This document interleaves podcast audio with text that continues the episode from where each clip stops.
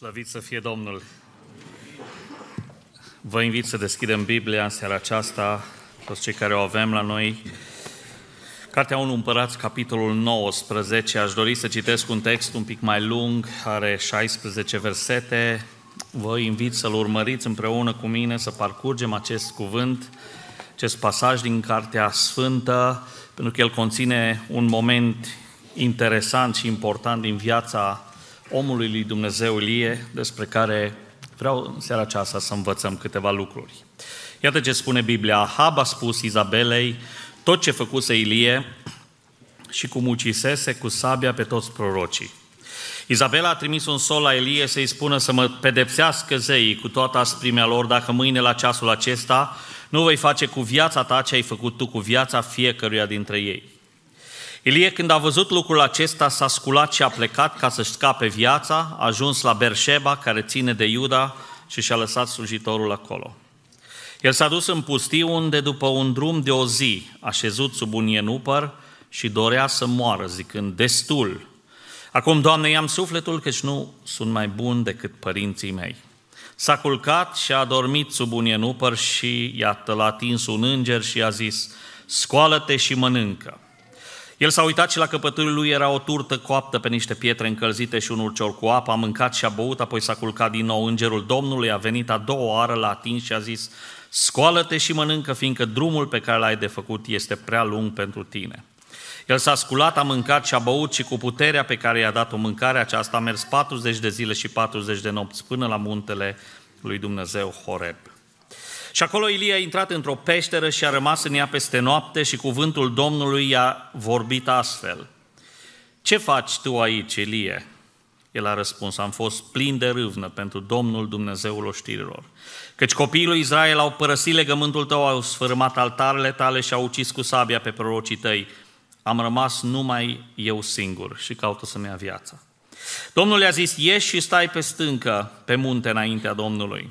Și iată că Domnul a trecut pe lângă peșteră și înaintea Domnului a trecut un vânt tare și puternic care despica munții și sfărâma stâncile. Dumnezeu nu era în vântul acela. Și după vânt a venit un cutremur de pământ. Domnul nu era în cutremurul de pământ. Și după cutremurul de pământ a venit un foc. Domnul nu era în focul acela și după foc a venit un susur blând și subțire. Când l-a auzit Ilie și a acoperit fața cu mantaua, a ieșit și a stat la gura peșterii. Și un glas i-a vorbit zicând, ce faci tu aici, Ilie? El a răspuns, am fost plin de râvnă pentru Domnul Dumnezeul oștirilor, căci copiii lui Israel au părăsit legământul tău, au sfârmat altarele tale și au ucis cu sabia pe prorocii tăi. Am rămas numai eu singur și caută să-mi ia viața. Domnul le-a zis, du-te, întoarce-te pe drumul tău, prin pustiu până la Damasc și când vei ajunge să ungi pe Hazael ca împărat al Siriei, să ungi pe Jehu, fiul lui Nimși ca împărat al lui Israel și să ungi pe Elisei, fiul lui Șafat din Abet Mehola, ca proroc în locul tău. Amin. Un text un pic mai lung. Știu că îl cunoașteți majoritatea dintre voi. Știu că majoritatea ați citit despre Ilie, știți ceva despre Ilie. Dar nu știu câți dintre voi ați meditat la el, la acest text și în acest text văzându-l pe Ilie ca un om plin de temeri și traumatizat de frică. În seara aceasta aș vrea să vă vorbesc, deși vă, trebuie să vă mărturisesc cu toată sinceritatea că m-am luptat foarte mult cu acest text. Pentru că în multe lucruri dintre, dintre cele ce le voi spune în seara aceasta m-am regăsit pe mine însumi. Și cred că dacă vom fi suficient de onești cu noi înșine și cu Dumnezeu, îndrăznesc să spun că vă veți regăsi între unele din aceste lucruri. M-am tot întrebat cum se poate ca un mare om al lui Dumnezeu ca Ilie să fi trecut prin ceea ce trece și experiența aceasta a temerilor. M-am gândit să vorbesc și cum vă spuneam, am luptat cu ideea de a vorbi despre traumele și efectele destructive pe care frica, temerile le au în viața omului lui Dumnezeu, a credinciosului. Pentru că trebuie să recunosc că dintre foarte multele lucruri cu care ne luptăm fiecare în fiecare zi, și toți avem luptele noastre, toți avem uh, eșecurile noastre, toți avem încercările noastre, care se sfârșesc altfel de cum am vrea. Dar cred că dintre multele, frica, temerile sunt un mod în care sau prin care diavolul reușește să împovăreze această generație până acolo încât trăim cu Dumnezeu, dar parcă suntem traumatizați. Uh, Biblia, vreau să vă spun din capul locului, are pentru noi un răspuns atât de frumos și mă bucur din toată inima. Știți ce zice Biblia? Dumnezeu nu ne-a dat un duh de frică. Ce fel de duh ne-a dat Dumnezeu? Zice, nu ne-a dat un duh de frică, ci unul de putere, de dragoste și de chipzuință. Asta înseamnă că dacă frica nu vine de la Dumnezeu, Există această teamă de Dumnezeu, reverența, respectul, frica de Dumnezeu, da, dar nu despre asta vorbim în seara asta, ci vorbim despre acel sentiment care îți traumatizează viața, sentimentul ăla care îți face ca mintea ta să înghețe, ca sângele să înghețe în tine, dacă îmi permiteți această sintagmă când ai ceva de făcut. Și dintr-o dată, deși îl cunoști pe Dumnezeu, deși trăiești cu Dumnezeu, parcă ești prins în niște lanțuri nevăzute care nu te lasă să te miști. E vorba lui despre Ilie. Are o mare biruință pe muntele Carmel. Citiți doar uh, în același capitol, uh, dacă dați pagina, uh, veți găsi evenimentul extraordinar, dacă pot să-i spun așa, prin care Dumnezeu se prezintă pe muntele Carmel. Ilie stă în fața 850 de proroci falși. Erau prorocii lui Bal, prorocii Astarteei, toți acești oameni funcționau sub uh, umbrela protectoare a Izabelei și a soțului ei, uh, această împărăteasă păgână, uh, care nu avea niciun fel de frică de Dumnezeu și soțul ei Ahab. Și Dumnezeu se prezintă acolo pe Carmel ca fiind singurul Dumnezeu adevărat. Și Ilie îi omoară pe toți prorocii falși care erau acolo prezenți la acel moment. Dumnezeu se prezintă, are o biruință spirituală extraordinară, dar urmează capitolul 19. Și această femeie uh, păgână, idolatră, îi trimite un mesaj lui Ilie printr-un sol și spune Ilie, o să-ți fac și ție ce ai făcut tu celor 850 de proroci. Și știți ce se întâmplă? Dintr-o dată inima lui Ilie este cuprinsă de o frică în așa măsură încât fuge. Spune Biblia că fără să se gândească, fără să raționeze, fără să se roage, Ilie fuge. Fuge să scape viața. Eu cred că, deși frica este un sentiment care ne încearcă pe fiecare dintre noi, vreau să învățăm în această seară, din experiența lui Ilie, modul și să înțelegem modul în care frica ne afectează și despachetând, dacă îmi permiteți acest text, să vedem câteva lucruri pe care Dumnezeu ni le spune vis-a-vis de cum să facem față temerilor. Poate sunteți unii aici în seara asta, în biserică și ați venit cu teama zilei de mâine. Nu știți ce o să se întâmple mâine. Poate ai primit un diagnostic de la un medic după ce ți-ai făcut analizele și temerile ți-au cuprins sufletul, ți-au paralizat gândirea, nu te mai poți ruga, nu te mai poți gândi decât ce-o fi diagnosticul ăsta pe care medicul mi l-a dat și a vorbit cu mine cu rezerve. Ești paralizat de ce se întâmplă cu viața ta. Poate ești aici și te tem că îți pierzi locul de muncă și în contextul actual este greu să-ți câștigi existența. Poate te uiți la adolescenții din casa ta și ești plin de teamă și de frică. Cum va arăta viitorul lor? Ce o să se aleagă de copiii tăi? Te-ai descurcat, ești aici unde ești, dar generația asta care vine, trăim într-o lume decadentă, care de la zi la zi decade tot mai mult din, față de orice standard moral. Te uiți la copiii tăi, plângi în rugăciunea ta, poate nici nu te mai poți ruga pentru ei și spui, oare ce se va alege de ei? Haideți să ne uităm un pic la Ilie, pentru că Ilie e din multe privințe ca noi. Și aș vrea să despachetăm, am spus, acest text și să învățăm în această seară, pentru că vestea bună este că Dumnezeu are soluția și pentru temerile noastre. Credeți lucrul acesta? Dumnezeu este un Dumnezeu care nu ne-a dat un duh de frică, ci Duhul Sfânt pe care Dumnezeu l-a pus în noi, care ne umple. Este un duh care spune, Dumnezeu este Tatăl meu și pentru că Dumnezeu este de partea mea, nu voi fi neapărat scutit de temeri, nu voi voi fi neapărat scutit de greu, dar la final voi fi biruitor cu Dumnezeu. Credința adevărată nu înseamnă că totul se termină bine. Credința adevărată înseamnă că atunci când totul se termină, eu sunt bine pentru că Dumnezeu este alături de mine. Slăvit să fie Domnul. Ce se întâmplă? Care sunt efectele? Cum lucrează frica? Care e mecanismul? Aș vrea să vă uitați împreună cu mine, dar înainte de a intra în mecanismul acesta, vreau să vă spun că Ilie uh, trăiește o sumedenie de sentimente. Prima dată este teamă, pe urmă este dezorientat, pe urmă este deprimat, pe urmă începe să-și plângă singur de milă, pentru că autocompătimirea sau plânsul de milă este rezultatul de multe ori a temerilor din viața noastră. Haideți să vedem, să analizăm câteva dintre efectele temerilor, a fricii din viața noastră și modul în care lucrează frica. În primul rând, mă duc înapoi la textul nostru și vedem că după ce Ilie primește vestea, Ilie fuge în pustiu și uh, experiența pe care o citim începând cu versetul 3 până la versetul 8 vorbește despre un Ilie care se refugiază. Un Ilie care fuge din locul unde era sigur și se refugiază, fuge în pustiu. Primul efect pe care frica îl va avea întotdeauna în viața noastră, l-a avut și în viața lui Ilie, este acesta.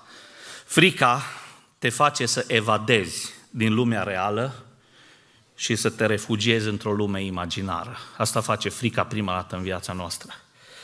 Uh, înainte să fugă de Izabela, după ce a auzit vestea, Ilie a fugit de el însuși. Înainte să fugă în pustietatea iudeii, Ilie s-a ascuns în propriile lui temeri, devenind certitudini în lumea lui imaginară. Singurătatea e foarte periculoasă. Dragul meu, când te confrunți cu situații de criză în viața ta pentru că te face vulnerabil și îți deschide viața spre o grămadă de lucruri periculoase. Ilia a fugit în pustiul iudeii și a dorit să moară. Spune aici la un moment dat, și-a lăsat slujitorul, s-a dus complet singur.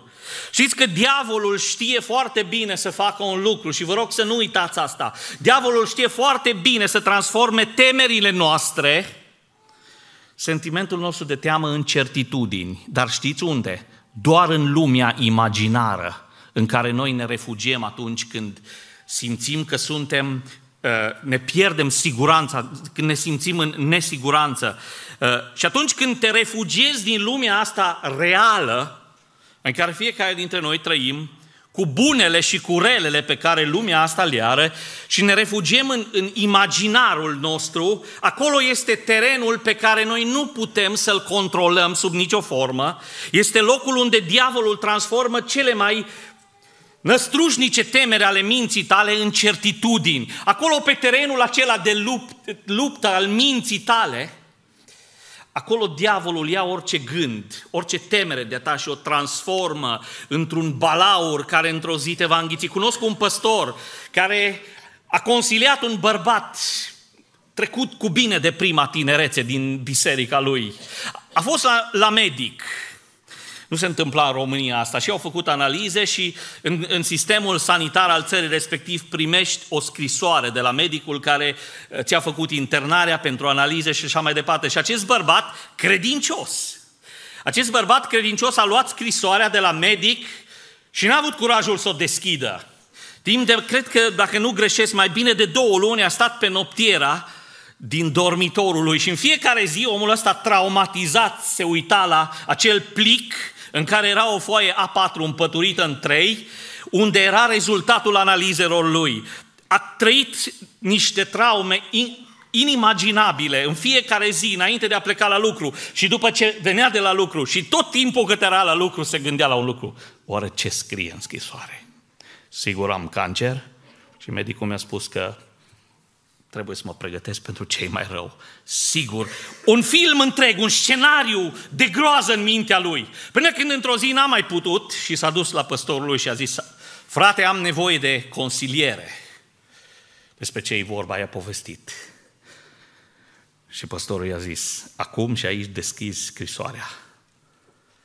Omul cu mâini umede, tremurând de a deschis-o, doar ca să afle că totul ieșise bine luni de traumă Știți de ce? Pentru că mintea lui, diavolul folosește temerile tale, de siguranțele tale, să le transforme în ceva real, dar acea realitate e doar una virtuală, este doar în mintea ta. De ce evadăm din lumea reală și ne refugiem în această lume imaginară când ne este frică? Haideți că vă dau câteva exemple din viața lui Ilie. De ce facem această tranziție? În primul rând, facem tranziția asta pentru că în lumea noastră imaginară putem da frâu liber sentimentelor și putem complet renunța la rațional. În mintea noastră, în lumea noastră imaginară, suntem cât se poate de sentimentali și cât se poate de lipsiți de raționament. Se pare că atunci când începi să mergi pe drumul ăsta, ceva ciudat se întâmplă, parcă ți se deconectează creierul și tot ce mai ai rămas e sentiment. Ilie aude vestea și fără să se gândească, fără să raționeze, fără să se roage, zice gata, fug că o să mor. Dintr-o dată în, în inima și în mintea marelui profet, care a chemat numele lui Dumnezeu peste o ardere de tot și de față cu tot Israelul, a demonstrat că Dumnezeu este cel care răspunde la rugăciune. Dintr-o dată, mintea lui parcă se deconectează și totul e sentiment. Pot să vă întreb ceva. Păi dacă Izabela vroia să-l omoare, îi trimitea un sol? Trimitea pe unul să-l omoare. Nu, hai să fim foarte pragmatici. Adică dacă vrea cineva să-ți facă rău, așa cum era în mintea lui Ilie, de ce s-ar fi încurcat Izabela ca să îi trimită un mesager? Vezi că mâine la ora 41 sfert vine unul să te omoare. Parcă n-are logică, nu? Ilie se refugiază în, în lumea asta imaginară și acolo își dă, dă frâu liber sentimentului parcă fără raționament. Omul lui Dumnezeu se deconectează complet. Aș vrea să înțelegem, dragii mei, în această seară, că Ilie, în loc să-și găsească confortul, adăpostul și mângherea în Dumnezeu, în lumea reală, el se refugiază în mintea lui și toate temerile lui devin dintr-o dată realități pe care nu le mai poate controla. Pentru că atunci când migrezi din lumea reală în lumea imaginară, dai frâul liber sentimentului și renunți complet la raționament. Și mai faci ceva când faci migrarea asta din uh, real în virtual, din real în, în imaginar. Când ești în lumea reală versus lumea imaginară, poți analiza, în lumea imaginară poți analiza totul, dar nu ești obligat să faci nimic. Pentru că atunci când toată scena asta se întâmplă în mintea ta, poți analiza totul, dar nu ești obligat să faci absolut nimic. Pe când în lumea reală, când constați o problemă, după ce o analizezi, trebuie să faci ceva.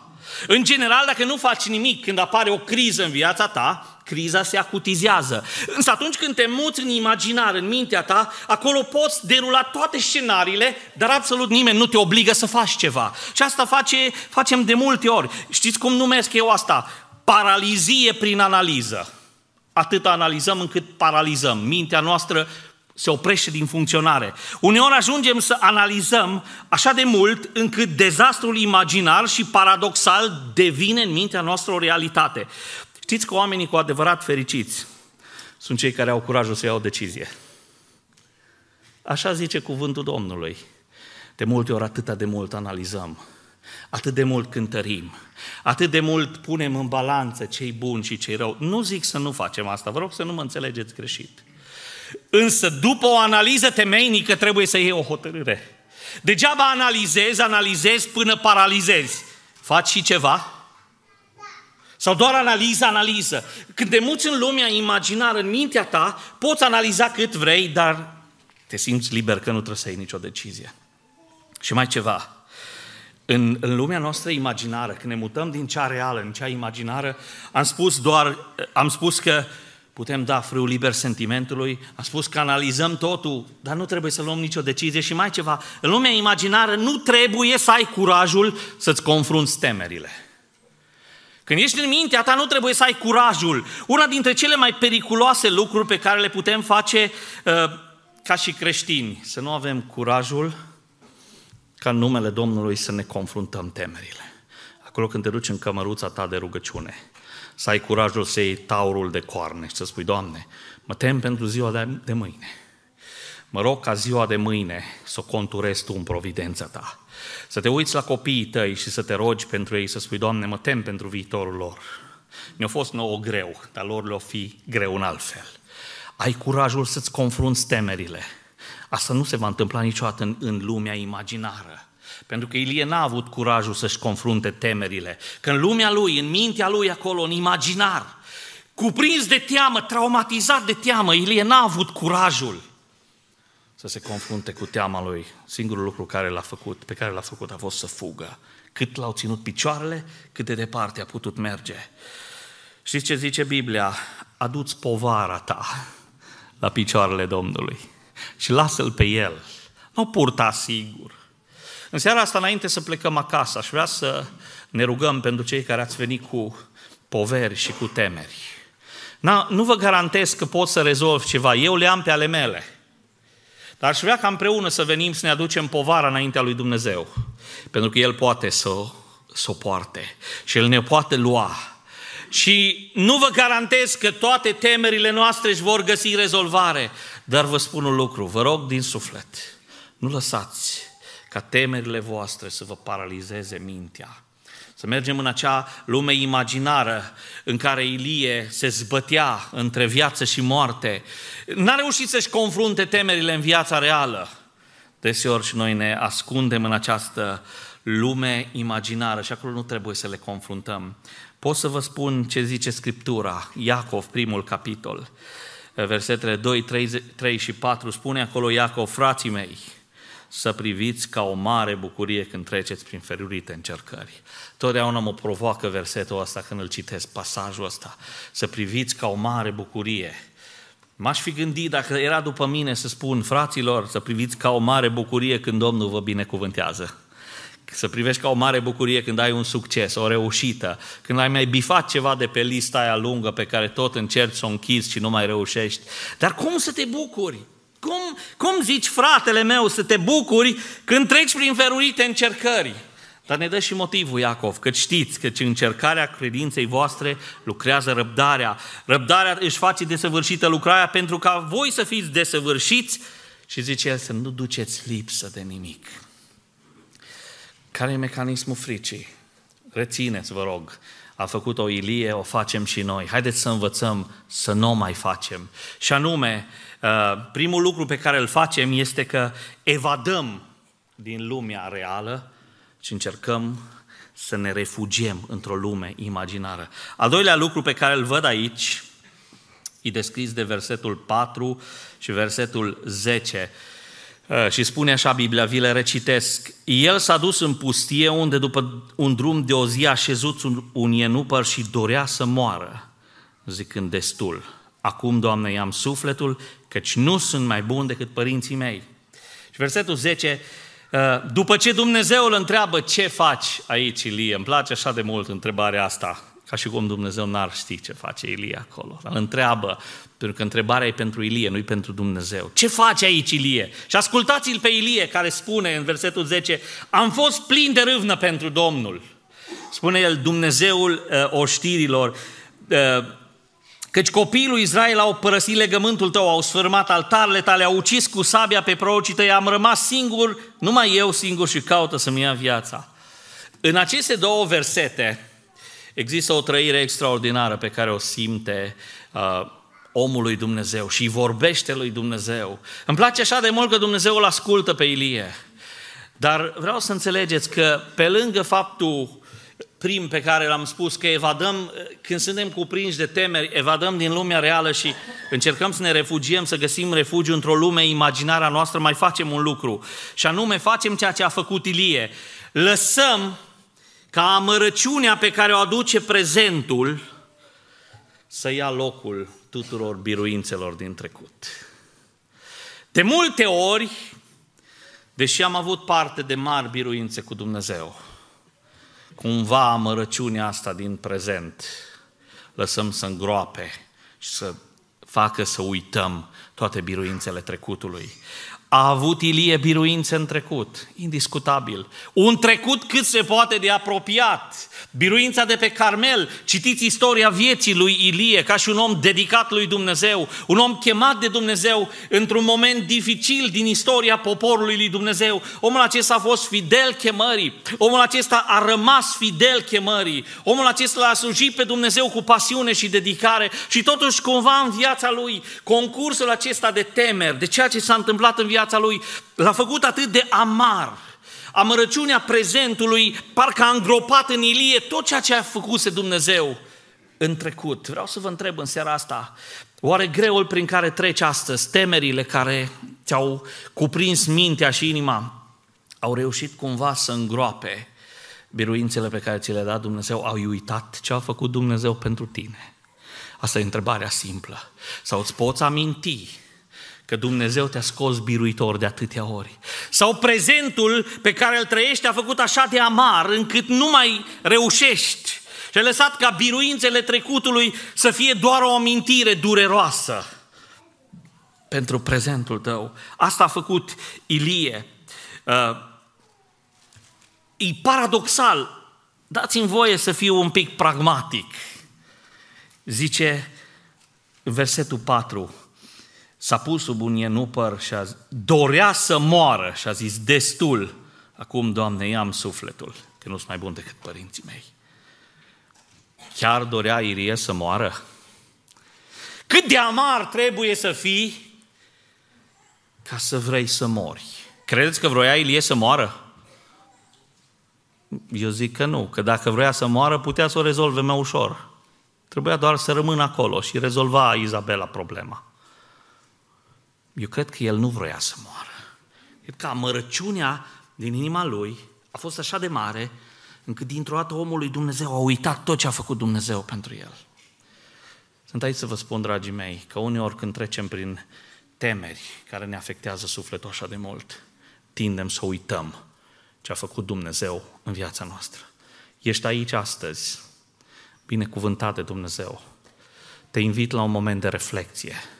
Aduți aminte ce a făcut Dumnezeu în cursul anilor pentru tine.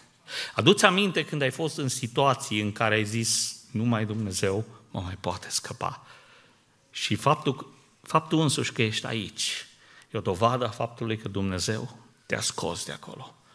Crezi tu că nu mai poate face? Nu știu cum a ajuns Ilie atât de amar încât să zică, Doamne, vreau să mor. Cât de bine că Dumnezeu nu ascultă toate rugăciunile noastre uneori ajuns atât de amar și a zis, Doamne, parcă am uitat tot ce ai făcut. Pentru mine, cu mine, prin mine, vreau doar să mor.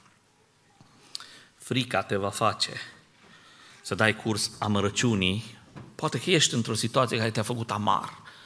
În așa fel încât prezentul ăsta îți aduce aminte în mod dureros de ce a făcut Dumnezeu în trecut, dar aduți aminte ce a făcut Dumnezeu pentru tine. De ce, de ce lăsăm amărăciunea prezentului să îngroape, dacă vreți, să ia locul biruințelor cu Dumnezeu. Sunt câteva motive și vreau repede de tot să, să vi le împărtășesc.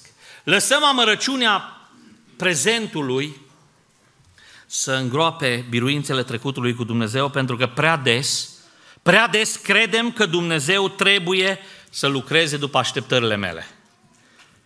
Știți că deseori trăim cu sentimentul că Dumnezeu trebuie să facă cum cred eu că trebuie să facă El. Este poate una dintre cele mai mari greșeli pe care le putem face. Credem că pe baza unor experiențe pe care le-am avut înainte, Dumnezeu o să facă lucrurile tot așa. Ceea ce facem adesea este să reducem modul de lucru al lui Dumnezeu la propria noastră înțelegere. Dragii mei, Vreau să vă spun că Biblia aceasta nu ne cere nicăieri să-L înțelegem pe Dumnezeu, însă ne cere peste tot să-L ascultăm pe Dumnezeu.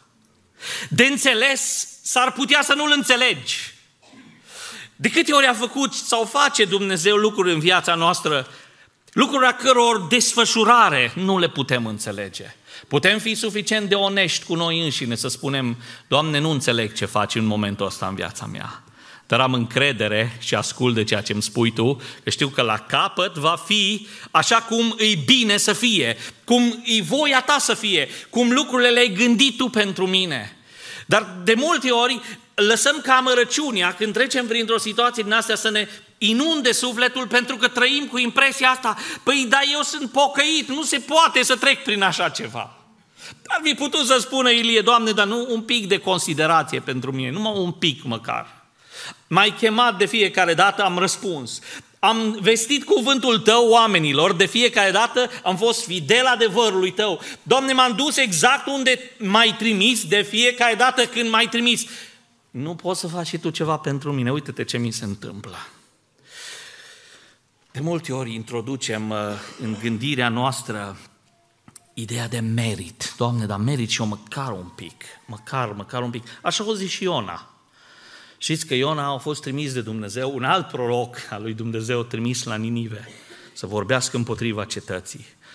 Și Iona se duce cu greu, ajunge tot cu greu, citiți istoria interesantă, cartea lui Iona n-are decât patru capitole, și la un moment dat spune cuvântul lui Dumnezeu că Iona e foarte frustrat și supărat, că Dumnezeu face ceea ce de obicei face El. Când te pocăiești, sincer, Dumnezeu te iartă. Și Iona n-a putut sub nicio formă să accepte că păcătoșii ăștia de asirieni, dacă Dumnezeu, dacă se pocăiesc, Dumnezeu îi iartă și îi binecuvântează ca pe el. În ruptul capului n-a vrut să înțeleagă asta. Citiți capitolul 4 și plin de frustrare, Iona stă acolo și îi spune, Doamne, știam că asta vei face. Dumnezeu face să crească așa un uh, arbust cu frunze mari, un curcubete, cum îi spune Biblia, și în sfârșit Iona ai mulțumit. Și cumva în cuvintele lui Iona, de fapt e singurul moment când Iona ai mulțumit din toată cartea lui, cumva în cuvintele lui spune, Doamne, în sfârșit ai făcut și tu ceva pentru mine. Meritam atâtea, dar e bună și tu fa asta sub care stau și am un pic de umbră. Știți că lăsăm amărăciunea să ia locul biruințelor lui Dumnezeu în viața noastră, pentru că avem impresia că Dumnezeu trebuie să lucreze așa cum credem noi. Și mai ceva, Biblia e plină de, de, de lucruri care ne arată contrarul. Pavel Apostolul, un mare om, mare om al lui Dumnezeu, spunea în 2 Corinteni, capitolul 11, vorbind despre experiențele lui, descrie viața lui ceva de genul în posturi adesea, în lipsuri, în suferință. Uh, Aș vrea să înțelegem uh, ceva ce Ilie n-a reușit să înțeleagă, sau cel puțin asta vedem din text, că Dumnezeu lucrează de multe ori altfel decât ne așteptăm noi. Și mai face ceva, amărăciunea se instalează în sufletul nostru nu doar pentru că avem impresia că Dumnezeu trebuie să lucreze într-un fel pe care noi îl înțelegem. Uh, deseori suntem și frustrați de eșecul prezentului, și trăim cu impresia că noi suntem un eșec. Vreau să vă spun ceva. Ilie se uită la toată experiența lui și zice, i-am sufletul, versetul 4, destul, Doamne, căci nu sunt mai bun decât părinții mei. Cu alte cuvinte zice Ilie, mi s-a întâmplat lucrul ăsta, înseamnă că sunt un eșec. Apoi Ilie este vinovat de eșecul prezentului lui când se compară cu cei dinaintea lui. Zice în versetul 10, uh, am fost plin de râvnă pentru Domnul Dumnezeu. Copiii tăi, poporul Israel, a călcat legământul. Ilie vrea să moară. De ce? Că amărăciunea din prezent i-a umplut sufletul și i-a înnecat orice biruință pe care Dumnezeu i-a dat-o. Asta face teama. Aș vrea să vă provoc nu lăsați niciodată greul prezentului. Poate situația dificilă a prezentului să îngroape sub praful uitării ce a făcut Dumnezeu pentru tine în viața ta. De fapt, sunt psalmi didactici, dacă veți citi Biblia, pe care Dumnezeu i-a pus acolo cu un scop simplu și clar, ca poporul să nu uite ce a făcut Dumnezeu pentru ei. Dumnezeu a avut multe lucruri de aducere aminte și de fapt în istoria poporului evreu. Există momente clar definite și foarte multe în care oamenii lui Dumnezeu au așezat pietre de aducere aminte. Știți care a fost scopul lor? Că atunci când generațiile următoare se vor uita la ele să spună Dumnezeu, ne amintim că Dumnezeu a fost cu noi. Când au trecut Iordanul în țara promisă, în Iosua, capitolul 3, spune cuvântul lui Dumnezeu că fiecare dintre cele 12 seminții a trebuit să ia o piatră și să o pună pe malul celălalt, în țara Cananului, ca și piatră de aducere aminte. Știți ce reprezentau pietrele acelea? Reprezentau un singur lucru. Când generațiile următoare aveau să se uite, mesajul lor era simplu. Nu uitați ce a făcut Dumnezeu pentru voi în cursul anilor. Fratele meu drag, soră dragă, tineri dragi, ori am lăsat ca amărăciunea unei probleme de acum să îngroape toate binecuvântarea și biruințele trecutului cu Dumnezeu. Haideți să nu facem asta. Doamne ajută-ne! Asta este ceea ce face frica. Două lucruri. Mai vreau încă două lucruri să vă spun și apoi aș vrea să ne rugăm în seara aceasta. Pentru că simt să vă provoc la o rugăciune. Că simt că mulți dintre voi ați venit cu temeri. Și deși eu nu vă pot scăpa de niciuna dintre ele, Dumnezeu este Cel care poate să o facă. Haideți să-L urmărim un pic în continuare pe Ilie. Uh, din nou, versetul 10 mai îmi, dă, mai îmi dă un lucru pe care teama îl face în viețile noastre. Am spus că, în primul rând, că teama uh, te face să treci din dimensiunea reală a vieții într-una imaginară. Am spus că teama face ca amărăciunea să, pe care o trăiești în situația prezentului să strice tot ce a făcut Dumnezeu frumos în trecut, dar mai face ceva uh, teama. Și zice versetul 10, am fost plin de râvnă pentru Domnul Dumnezeul oștirilor. Am fost plin de râvnă. Observați, el vorbește la trecut. Un al treilea lucru pe care teama îl face este că adesea cultivă în noi mentalitate de victime. Cultivă în noi mentalitatea că suntem victime. Și de multe ori când treci prin temeri, reacția naturală a organismului tău, a mentalului tău este și răspunsul natural al firii este să spui eu sunt o victimă. Observați că în cuvintele lui Ilie sunt niște sentimente puternice. Vă rog să urmăriți cu atenție. Am fost plin de râvnă pentru Domnul Dumnezeul oștirilor, căci copiii lui Israel au părăsit legământul tău, spune el cu durere, au sfărâmat altarele tale, au ucis cu sabia pe prorocii tăi și, Doamne, am rămas numai eu și pe mine încearcă să mă omoare. Știți ce zice de fapt Ilie în cuvintele lui? Spune, Doamne, am făcut tot ceea ce mi-ai cerut să fac, dar eu de fapt sunt victima acestor nepocăiți, e poporul tău, e poporul evreu, am făcut tot ceea ce a ținut de mine, Doamne. Dar ei sunt cei vinovați până la urmă urmei. Și din cauza lor eu am fost plin de râvnă. Și Ilie, dar nu mai ești plin de râvnă. Știți că atunci când lăsăm temerile să paralizeze gândirea noastră și sufletul nostru și inima noastră ca oameni, chiar dacă îl cunoaștem pe Dumnezeu, începem să cultivăm în noi această mentalitate de victime. Dați-mi voi să zăbovesc la acest gând doar pentru câteva minute. Uh, generația în care trăim este o generație, o spun cu regret, care îi place să se victimizeze. Suntem victimele sistemului, nu? Ce o să zică copiii când vin de la școală? Dirigai de vină, nu? Când ia o notă slabă, ce o să zică? Păi are proful ceva cu mine, nu? Sigur că are. E foarte simplu ce are proful cu tine când e o notă mică. Suntem victime, nu? Ne, ne place. E trist și dureros, da, dar în mijlocul situației faci ceva. Uh, Frica de asumare a propriei vieți cu reușite și eșecuri te conduce spre autocompătimire, pentru că el trece de la teamă la, la uh, dezorientare, de la dezorientare la disperare, de la disperare la dezamăgire, de la dezamăgire trece la autocompătimire, plânsul de milă. Uh, știți ce înseamnă să-ți plângi de milă? uh, înseamnă să te uiți la propria ta persoană și să te compătimești. Uh, poate că ar trebui să spun câteva lucruri despre generația noastră, despre modul cum ne place să ne plângem de milă. Uh, vreau să vă spun că în realitatea vieții întotdeauna va exista cineva pe care ți-e greu să-l ierți. În realitatea vieții va exista întotdeauna acel lucru peste care ți-e greu să treci. În realitatea vieții va exista întotdeauna o situație care parcă nu se rezolvă niciodată. Dar de multe ori ne place să jucăm sau să mizăm pe această carte a victimei. Ilie a făcut-o într-un fel, e o reacție naturală, dar teama uneori te duce să te compătimești singur, să-ți plângi singur de milă în loc să te apropii. Observați că în toată scena asta Ilie nu-L caută pe Dumnezeu. Vom ajunge la ultimul lucru pe care vreau să-l spun, lucru, modul în care Dumnezeu îl caută pe Ilie.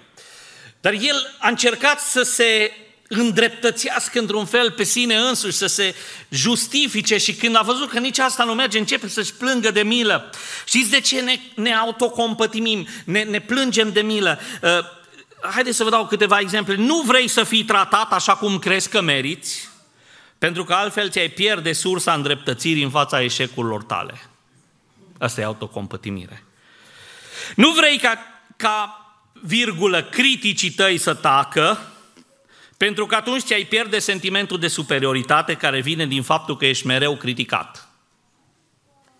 Uh, se spune că e dulce povara gloriei, dar și povara criticilor nesfârșite.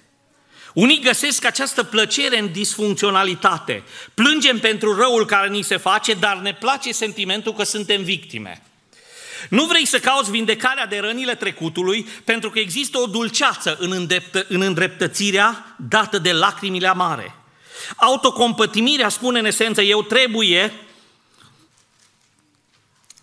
să-mi plâng de milă pentru că sunt bun și mie mi s-a făcut rău. Ce face sentimentul ăsta de victimă din noi? Sau de ce ne victimizăm? Foarte rapid câteva lucruri pe care le văd în textul nostru. Uh, victimizarea otrăvește relațiile între noi. Uh, adesea cei ce se complac în a-și plânge de milă au probleme relaționale cu cei din jurul lor. Câteva exemple. N-ai încredere în nimeni pentru că trăiești mereu cu ideea că toți se folosesc de tine. Sună familiar? Nu vrei să faci nimic pentru că sentimentul tău e că toți vor ceva de la tine și să profite de tine. Nu te implici în nicio slujire pentru că trăiești cu ideea că tu faci prea mult, iar alții nu fac nimic. Sau în cel mai bun caz, oricum fac mult mai puțin decât faci tu. Deseori oamenii plini de temeri își plâng de milă și sunt singuratici uh, și ăsta este rezultatul. Victimizarea strică relațiile, o trăvește relațiile dintre noi. Victimizarea ne împiedică pocăința sinceră. Când ajungi să te compătimezi singur, asta te împiedică să dorești pocăința, pentru că atunci când te refugiezi în cămara proprii tale inimi, te simți îndreptățit să ripostezi, nu să te pocăiești. Plânsul tău ia forma unui dorințe aprige ca Dumnezeu să repare totul, dar așa cum vrei tu. Dumnezeu cu adevărat repară totul, dar așa cum vrea El, slăvit să fie Domnul. Pocăința ta, atunci când te victimizezi, nu mai are, ar trebui să aibă rolul de a anula rău pe care ți l-ai făcut. Rău pe care l-ai făcut și de a îndrepta relația cu Dumnezeu. Și mai un lucru, de multe ori victimizarea ne îndreptățește să avem, cel puțin în mintea noastră, un comportament egoist.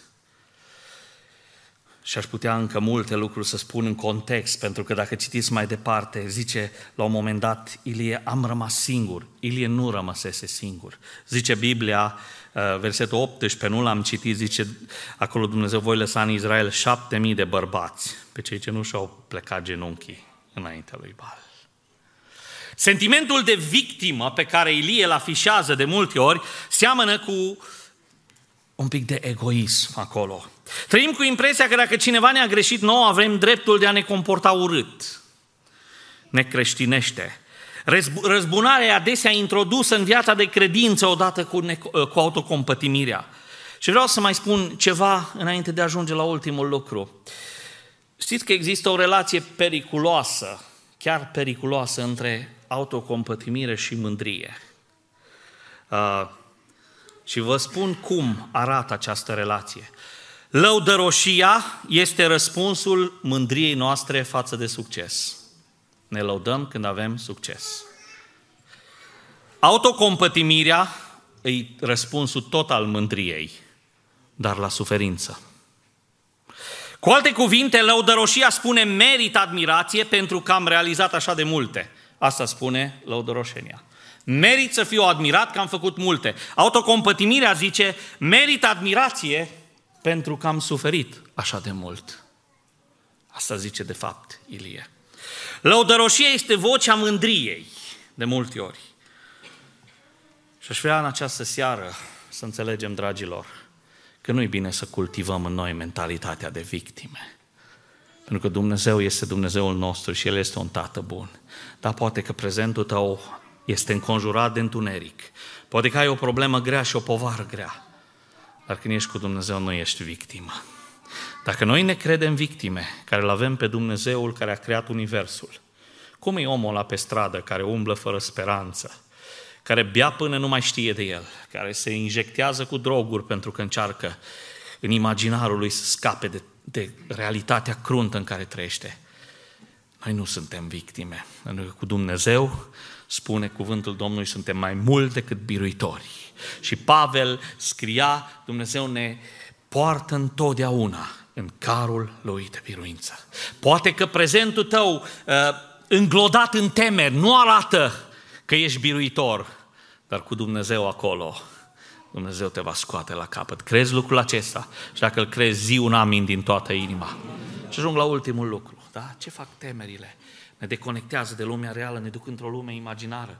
Temerile fac ca amărăciunea din prezent să ne îngroape toată bucuria și binecuvântarea pe care ne-a dat Dumnezeu în trecut. Temerile din prezent cultivă în noi o mentalitate că suntem victime și uneori ne place. Suntem victime totdeauna ale cuiva. Oare nu-i timpul să te ridici și să spui Dumnezeu este cu mine și voi fi biruitor. Și observați ce frumos tratament îi dă Domnul lui Ilie. Și spune, Domnul l-a întrebat, ce faci tu aici, Ilie? În sfârșit Dumnezeu vine la Ilie. Observați că nu Ilie s-a dus la Dumnezeu, s-a dus în pustiu, l-a hrănit un înger, a mâncat pâine coaptă de un înger, uh, a fugit la muntele lui Dumnezeu. Dar degeaba fugi la muntele lui Dumnezeu dacă nu fugi la Dumnezeu.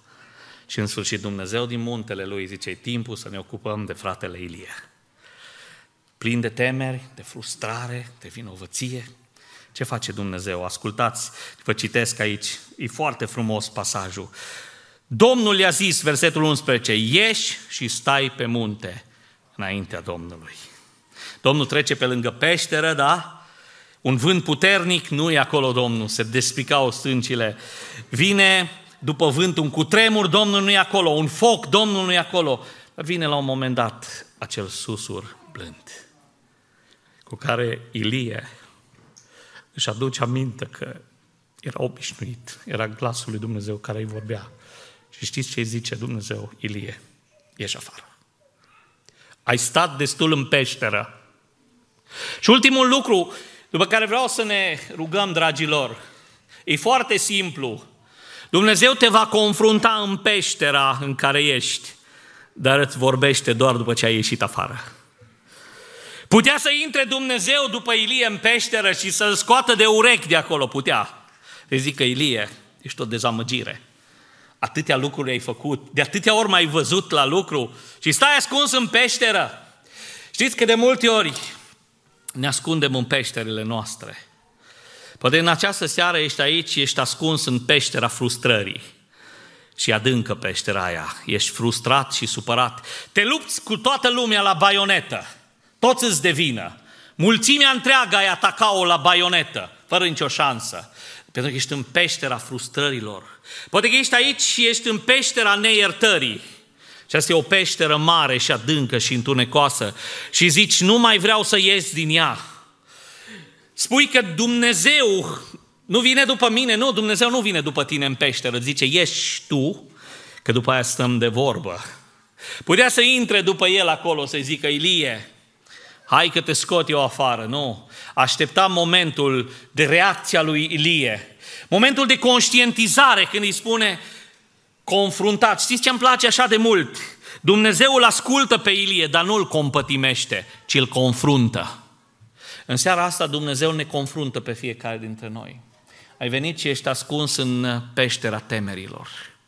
Teama ți-a cuprins inima. Nu știu cum arată peștera ta. Poate e peștera amărăciunii, poate este peștera frustrărilor, peștera răzbunării. Vrei să te răzbuni pe cineva și abia aștepți. Abia aștepți. Știți care e particularitatea peșterilor din viața noastră? Când te uiți din peșteră, oricât de mare e peștera, Dumnezeu tot mică pentru că îl vezi prin ușa peșterii, prin gaura, prin deschiderea peșterii. De aia a zis Dumnezeu lui Ilie, ieși afară și stai aici pe stâncă și atunci îți voi vorbi. Dumnezeu te confruntă în peștera în care ești, dar îți vorbește și îți rezolvă situația doar după ce ești acolo. N-ai vrea în seara asta, încheind acest mesaj, n-ai vrea în seara asta să îi dai lui Dumnezeu ocazia, ieșind din peștera în care ești, să rezolve problema ta.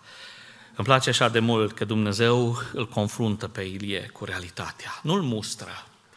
Nici măcar nu-l trage de urechi, nu-l dojenește spunând Ilie, Păi ești proroc, de la tine aveam așteptări. Ești omul care auzi vocea mea. De la tine așteptam mai mult, nu? Dumnezeu în bunătatea lui îi spune, Ilie, ce faci aici? În esență Dumnezeu îi spune, Ilie, stai cam de mult în peștera ta. Degeaba macini acolo în mintea ta, în sufletul tău, în inima, mea, în inima ta. Peștera aia neiertării trebuie părăsită. Pentru că atunci când te uiți din peștera neiertării, Dumnezeu rămâne tot mic, că n-ai cum să vezi. Poate ești în peștera frustrării, a neîmplinirilor, a unui eșec. Dumnezeu în seara asta te invită să ieși din peșteră. Și când ieși din peșteră, atunci Dumnezeu se ocupă de tine. Nu uitați, ieșitul din peșteră e treaba noastră. Rezolvarea problemei e treaba Lui. N-ai vrea să-i dai lui Dumnezeu ocazia în seara asta, ieșind din orice peșteră în care te-ai refugiat, să-ți vindece sufletul. Poate temerile ți-au paralizat sufletul și mintea. Dar îl cunoști pe Dumnezeu, vii la biserică de ani mulți. Poate că ai vechime frumoasă în biserică, dar astăzi ai avea curajul să-ți confrunți temerile, să spui, Doamne, da, mă tem, mi-este groază de ce vine mâine, mi-e groază de diagnostic, mi-e groază că se va întâmpla ceva. Dumnezeu zice, ieși din peștera aia și stai aici pe stâncă cu mine. Îi spune lui Dumnezeu, Dumnezeu îi spune lui Ilie, stai aici și îți voi vorbi. Dumnezeu în bunătatea lui doar îl cheamă. Îi zice, Ilie, afară din peșteră, hai să stăm de vorbă. N-ai vrea în minutele pe care le avem, hai să ne ridicăm cu toți în picioare. Și în minutele pe care le avem, ia-ți timp să-i spui lui Dumnezeu, Doamne, sunt gata să ies din peștera mea. Sunt gata să las peștera neiertării, peștera frustrării sau oricare ar fi ea. Și sunt gata să stau de vorbă cu tine. Și aș vrea să te invit să lași pe Duhul lui Dumnezeu să se atingă de tine. Să lași ca Duhul lui Dumnezeu să aducă vindecarea aceea. Îmi place așa de mult, după ce Domnul stă de vorbă cu Ilie, îi zice, Ilie, drumul tău continuă. Mergi și fă. Nu se oprește aici, cu alte cuvinte, îi zice Dumnezeu, nu se încheie aici, ci drumul tău continuă. Haideți să ne punem încrederea în Dumnezeu că drumul nostru cu El va continua. Chiar dacă ai fost cuprins de temeri, de amărăciune, de neiertare, dacă ieși din peștera în care ai stat și în care ai fost captiv al propriei tale imaginații și a propriei tale dureri, Dumnezeu te poate vindeca și te poate lansa din nou pe drumul tău, care nu s-a terminat, pentru că trebuie să mergi în continuare pe drumul tău, că drumul tău are o destinație clară, are o țintă finală care este veșnicia împreună cu Dumnezeu. Haideți să ne rugăm cu toții și să lăsăm ca Duhul lui Dumnezeu să ne vindece pe oricare ar fi fost temerea noastră în seara aceasta. Amin.